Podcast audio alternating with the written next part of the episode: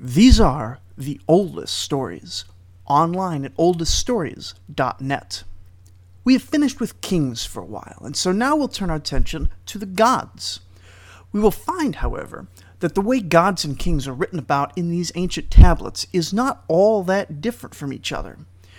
Whatever the case, what better god to focus on than the most interesting, titillating, contradictory, and syncretic god of ancient Mesopotamia, the goddess Ishtar?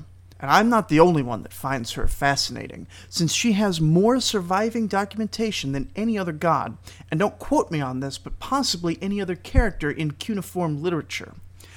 She's already been a prominent character in this podcast because her primary temple was located in Uruk, but she has more stories than just those related to the Sumerian kings.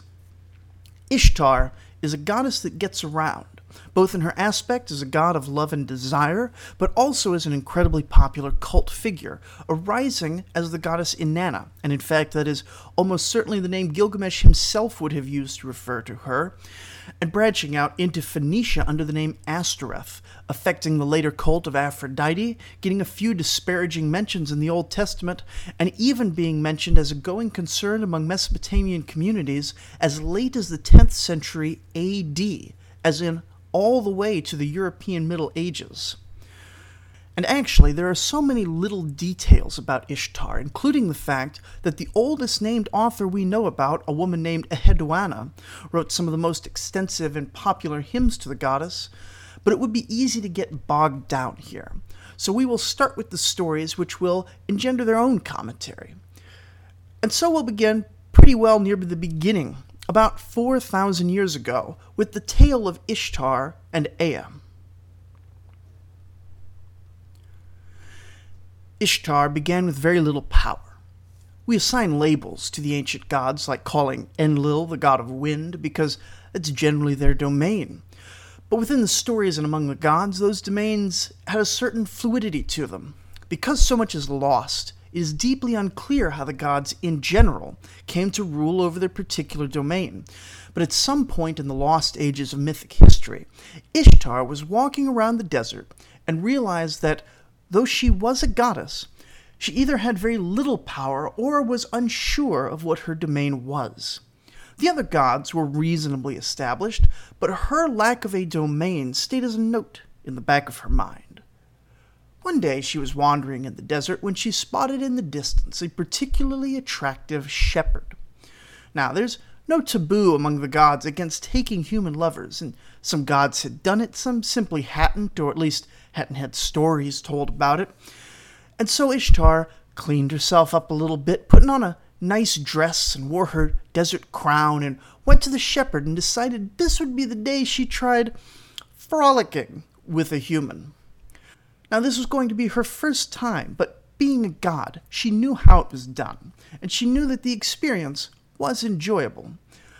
But it seems that when she turned her divine charms on a mere human, the lucky shepherd lay in the sand with eyes wide from a life changing experience. And as the four millennia old clay tablet says, she realized that, quote, her genitals were remarkable. She praised herself full of delight at her genitals. She realized in that moment that though she believed she was a powerless minor god, in fact, she held a particular power over the people around her. Now, is this a social commentary, a metaphorical statement on gender roles, or simply a dramatic turn meant to be taken somewhat humorously? I usually tend to prefer the latter explanation in these stories, but given the nature of her worship, it is possible that Mesopotamians really did view sex as a particularly potent form of power.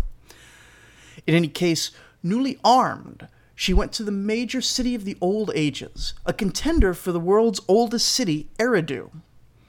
Eridu is at the mouth of the Euphrates River on the Persian Gulf, or at least where the Persian Gulf used to be, since the site is now many miles inland. From an archaeological perspective, we could see that it was perfectly located to become the world's first city, in that it is a locus between farmers of the Euphrates Valley, the nomad herdsmen of the wilds, and the fishermen of the river and the Persian Gulf. and the city shows clear sections that there were three interests, each holding on to their own segregated territory, and where they came together is the market, the gains from specialization and trade feeding the luxuries of the city. And the Mesopotamians also knew that the city was deeply ancient, listing it as the first city founded in their Sumerian kings list, even before the great flood that destroyed mankind. And so, in these early days of myth, the obvious place for Ishtar to go try out her new power was the city of Eridu, and the temple of her father Ea, also called Enki, god of wisdom, creation, crafts, and knowledge. As she arrived, Ea ordered his servants to put out beer and food for her visit, and they sat together, visiting cheerfully as family and divine colleagues. Things remained strictly PG until Ishtar suddenly proposed a drinking competition. There being little else to do for fun in the early days of civilization, Ea agreed, and they began to drink in earnest.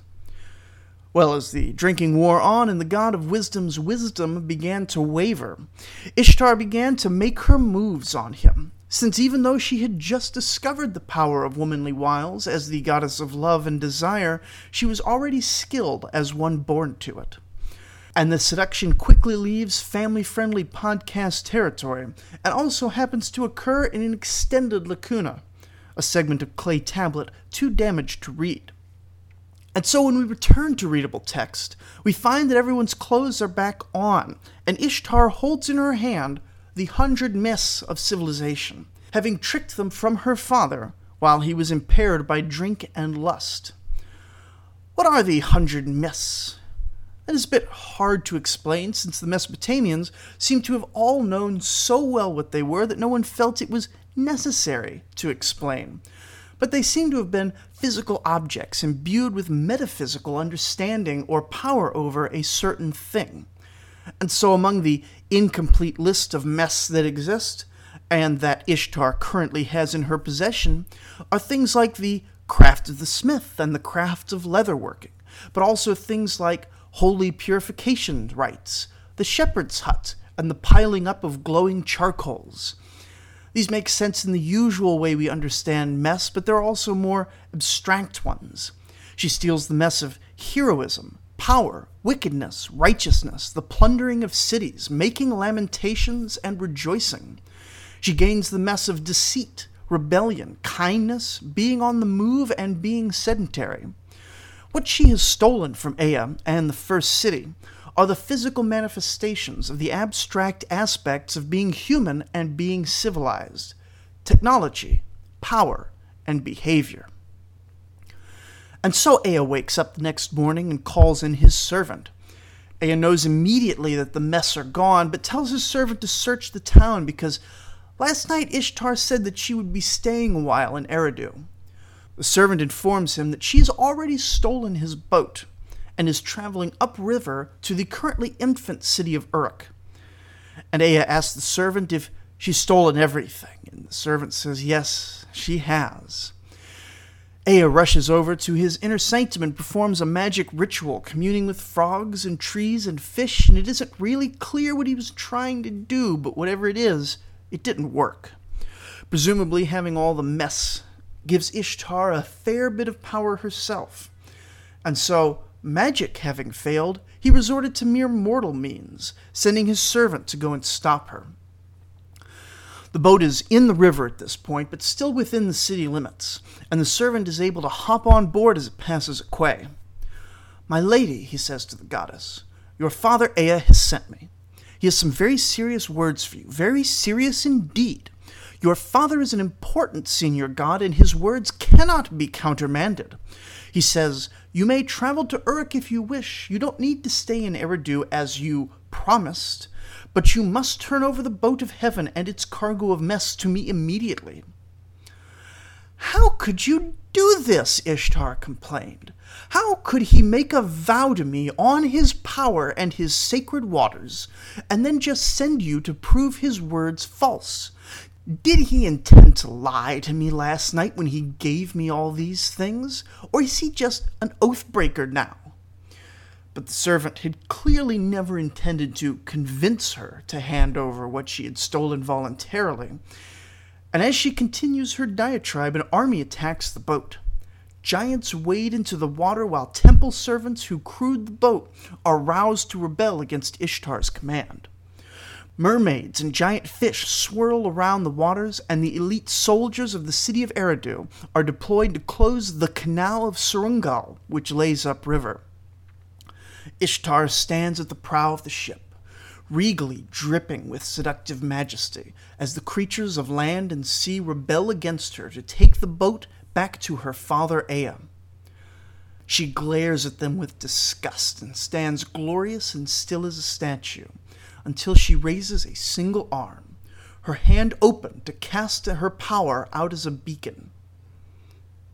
She calls to Ninshibur, her personal attendant, who flies in from wherever she was and lands by her mistress's side. This boat and its cargo of mess was given to me last night by my father. Now he wishes to break his oath and have it back. Imbuing her attendant with newly enhanced power, she orders her, Defend my honor, Ninshibur. The servant of Ea tries one more time to reason with the goddess. He only made that promise after you intoxicated and seduced him. It hardly counts under those circumstances. We will take the boat back to the temple and find some other way to get you back to Uruk. And Ishtar said no. The battle between Ninshibur, the winged attendant, and the army of giants, mermaids, soldiers, and boatmen was apparently so epic that it destroyed the very clay tablet it was written on. And next we know of the story, they have arrived successfully at the Gate of Joy in young Uruk. The city is feasting and rejoicing because the goddess Ishtar has gifted her favorite city with all the mess, that is, all the power and skills of civilization and set them on a course to become the greatest city in ancient Mesopotamia. Soon enough, money was flowing through the market, and the Temple of Ganzer, Lord of the Underworld, was rebuilt to greater heights and splendor than before. The city of Eridu was gradually eclipsed, already well past its prime by around 2000 BCE when the one copy of this story we still possess was written. Uruk, of course, would subsequently use the mess and its own divine and natural blessings to become the first largest city in history. But Ishtar isn't satisfied yet. The people of Uruk love her, and she loves Uruk, but as of yet she has no place on earth. Having become smitten with ambition, she decides that nowhere but the greatest city will satisfy her, and nothing but the largest temple in that city will suit her grand desires. But it turns out that early in history, the best temple in Uruk belonged to the god An, who is the father of gods and master of the heavens, the supreme deity of the pantheon. As an aside, this is what it says in the story, although other stories and our limited historical understanding suggest that the greatest temple in Uruk actually always belonged to Ishtar. But this story is part of Ishtar gaining power, and so she decides to steal the greatest temple in the greatest city from An, the greatest of the gods. In any case, the first thing she does is go to An and ask for him to hand over his temple. Pretty please. An says no, but she isn't finished yet. She proposes that, ah, the matter concluded, we should have a nice dinner with lots of beer and fine clothes. She has one trick at this point, and she turns to that trick, seducing her grandfather and plying him with heavier alcohol late into the night. And finally, she cuddles up to him, like she had with her father Ea. And yes, all of this is a little bit gross, but family relationships mean a little bit less to the gods than they do to people. And she says in her softest, most lustful voice, having spent the night satisfying him, saying, Grandfather, can I have the temple Eanna? Uh, no, my lust puppy, but you can have another round if you want. Heh, heh, heh, heh. Ishtar frowned and stood from the bed in a huff. Wrapping herself quickly, she walked with as much dignity and indignation as she could muster, and went to her brother Shamash. Now Shamash is the sun itself, and another protector of Uruk. She brings him into a quiet room and caresses his cheek and says, Brother, I have set my mind to capturing the great heavens for myself. I want you to listen carefully. And before she even told him what she wanted, Young and excitable Shamash is already swearing an oath by heaven and the rainbow that he will follow whatever she tells him to do. Yes, listen, brother. I went to our grandfather, and I gave him a good time, and I let him kiss all over me, and even did the things we can write about in clay tablets, but not on the Apple Podcast app. But he still won't give me the Temple Eanna. But the heavens are ours, brother, and the earth is ours too. So listen to this plan and help me. And so they proceeded to scheme.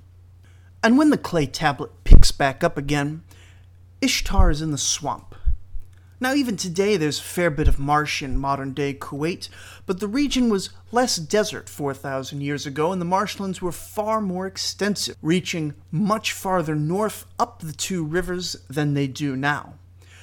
Ishtar's in the swamp and has commissioned a fisherman who seems hesitant about the whole enterprise but unwilling to disobey a goddess. She asks him to take her to a particular spot in the reed marsh near the Temple Eanna, but by a secret route. The fisherman says this is simply impossible because the winds won't blow a boat in that direction, but Ishtar waves him off and says she has it handled. Shamash the sun also has power over winds and blows the south wind to push the barge and the evil wind to poison the waters.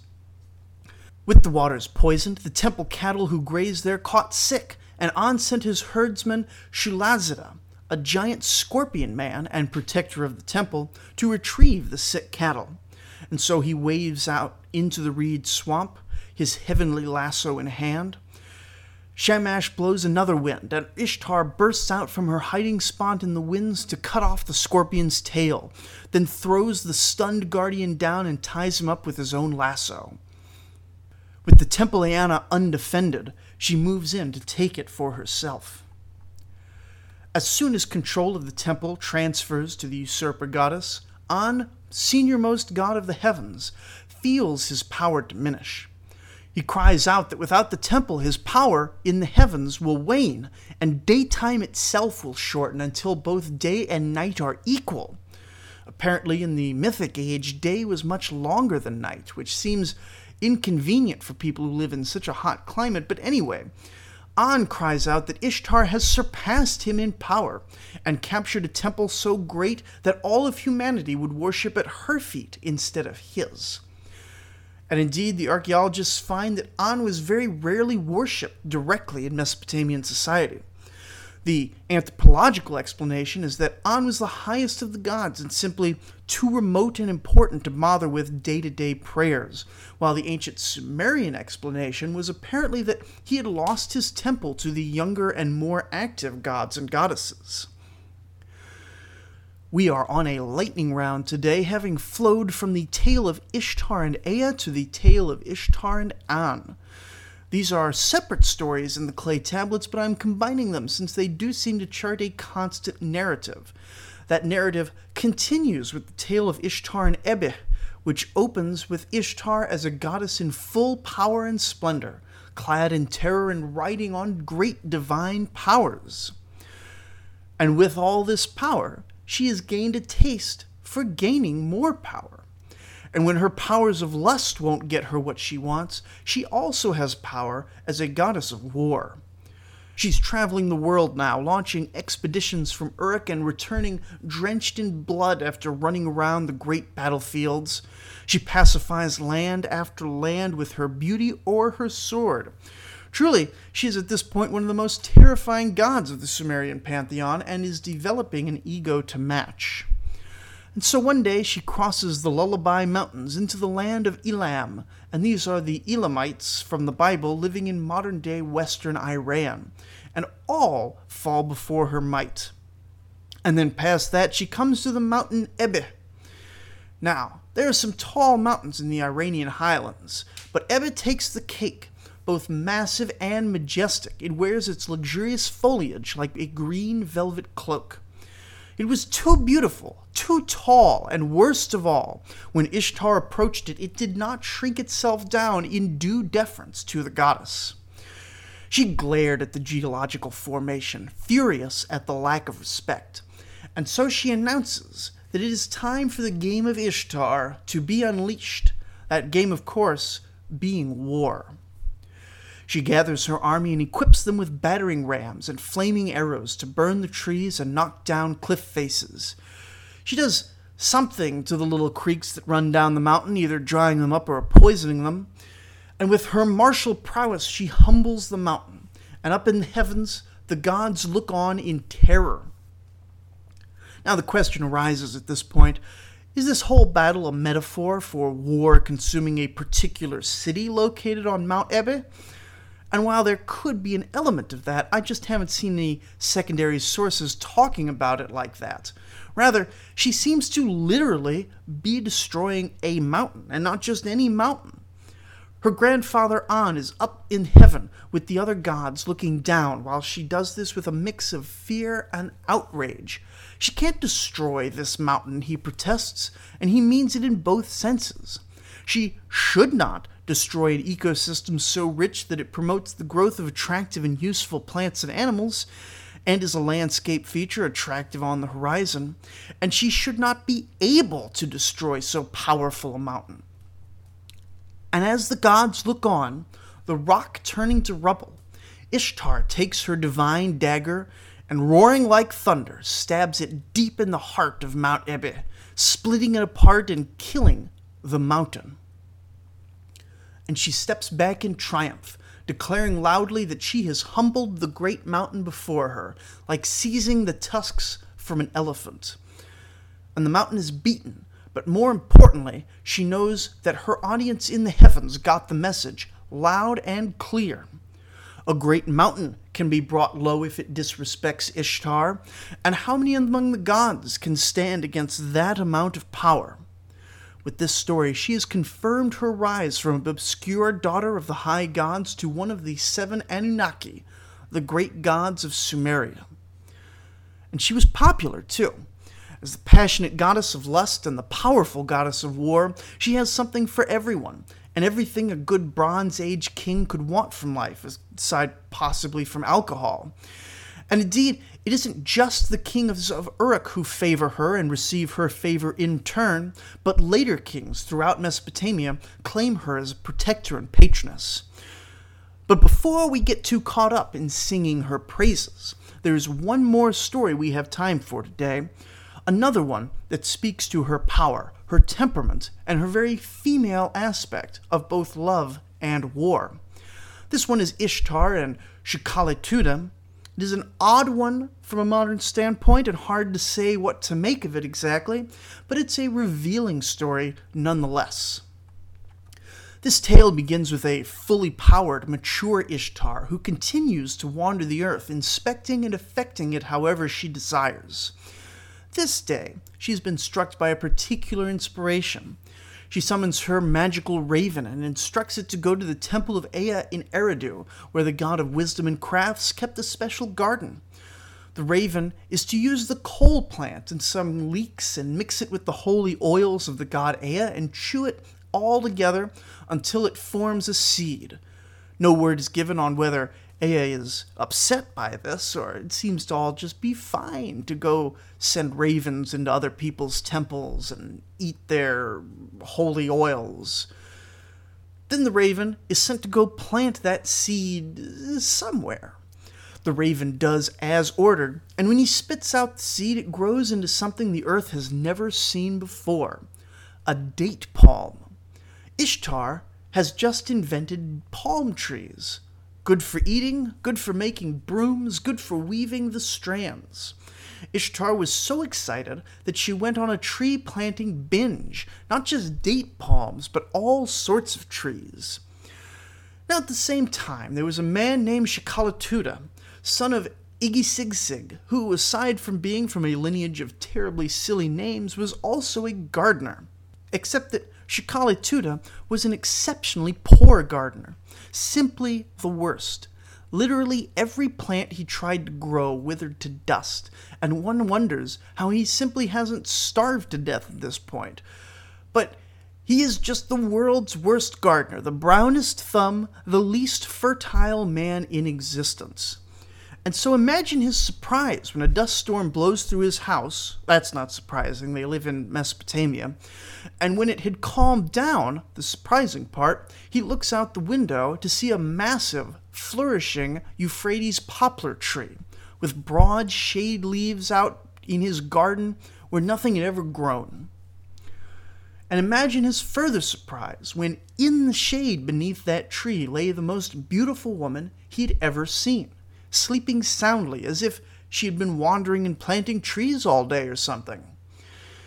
Shikalituda went up to the sleeping woman to get a closer look, and pretty much as soon as he, he decides she's soundly sleeping, he removes her loincloth of the seven divine powers, pushes her on her back, kisses her intimate places, and has his way with her, then retreats back to his house. When Ishtar wakes up, she feels something is wrong and inspects herself. And let me quote directly from the translation of the clay tablet because I could not tell the story better. Then the woman was considering what should be destroyed because of her genitals. Ishtar was considering what should be done because of her genitals. She filled the wells of the land with blood, so it was blood that the irrigated orchards of the land yielded. It was blood that the slave who went to collect firewood drank. It was blood that the slave girl who went out to draw water drew. And it was blood that the black headed people drank. No one knew when this would end. She said, I will search everywhere for the man who has had intercourse with me. But nowhere in the lands could she find the man who had intercourse with her. The clay tablets, very repetitive, but sometimes very descriptive. And when Shikalituda heard about this, he ran to his father and explained the situation. His father said he should flee. Flee into the city, since the city is so big that no one will be able to find him there. And so Ishtar rode a dust storm to search the land and kicked up so much dust that it choked the whole world. And Shikalituda thought he wasn't safe in the city, so he ran deep into the mountains to be even harder to find. Ishtar grew more and more furious, demanding that someone would be made to pay for what had been done to her. Her father Ea, god of wisdom and creation, gave her the power to become a star in the sky, the evening star, what we call the planet Venus. And from that high vantage point, Shikalituda saw her and shrank down into his little crevice in the mountains. But the jig was up. Ishtar's diatribe to her violator is mostly unreadable. The translator was able to recover four words how, dog, ass, pig which I think give a good enough sense of what she said. Shikalituda's response is unbelievably weak, using lots and lots of words to basically say that he saw her and she was so pretty that he couldn't help himself. Understandably unimpressed, Ishtar slays the world's worst gardener, thus enacting justice. In these stories, we see Ishtar as a passionate character and get a good sense for the particulars of her realm. She is a goddess of power, vengeful and petty, and hence a popular patroness for the Bronze Age monarchs of Uruk. She is a goddess of love, but not of marriage or childbirth, just the wild and passionate parts of love that hold power over men and women. She is a goddess of war, where she can use strategy, tricks, and raw force to enact her will over the world around her.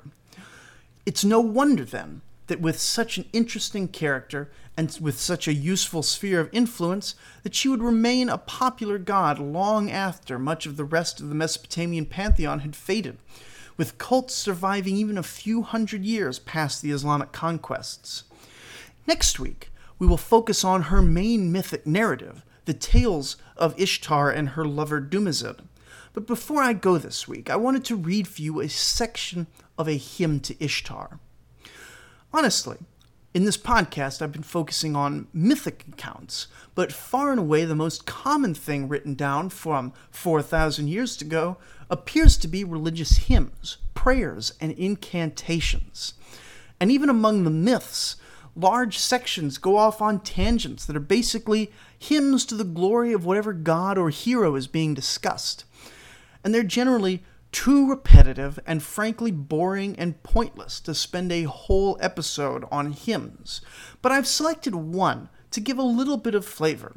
This one is imaginatively entitled Inanna C, Inanna being the old Sumerian name for Ishtar, and is a particularly interesting hymn because it is the first work of any sort for whom we know the author, a woman named Enheduanna, the daughter of the great Sargon of Akkad, and so we can therefore date it very accurately to right around 2250 BCE. Remember here that the Anunnaki are the great gods of Sumer as opposed to the lesser Igigi gods. It opens like this The great hearted mistress, the impetuous lady, proud among the Anunnaki gods and preeminent in all the lands, the great daughter of Suen, exalted among the great princes, the magnificent lady who gathers up the divine powers of heaven and earth and rivals great An, is mightiest among the great gods. She makes their verdicts final. The Anunnaki gods crawl before her august word, whose course she does not let An know. He dare not proceed against her command. She changes her own action, and no one knows how it will occur. She makes perfect the great divine powers. She holds a shepherd's crook, and she is their magnificent preeminent one. She is a huge shackle clamping down upon the gods of the land. Her awesomeness covers the great mountains and levels the roads. At her loud cries, the gods of the land become scared. Her roaring makes the Anunnaki gods tremble like a solitary reed. At her rumbling, they hide altogether. Without Inanna, Great An makes no decisions, and Enlil determines no destinies. Who opposes the mistress who raises her head and is supreme over the mountains? Wherever she goes, cities become ruined mounds and haunted places, and shrines become wasteland.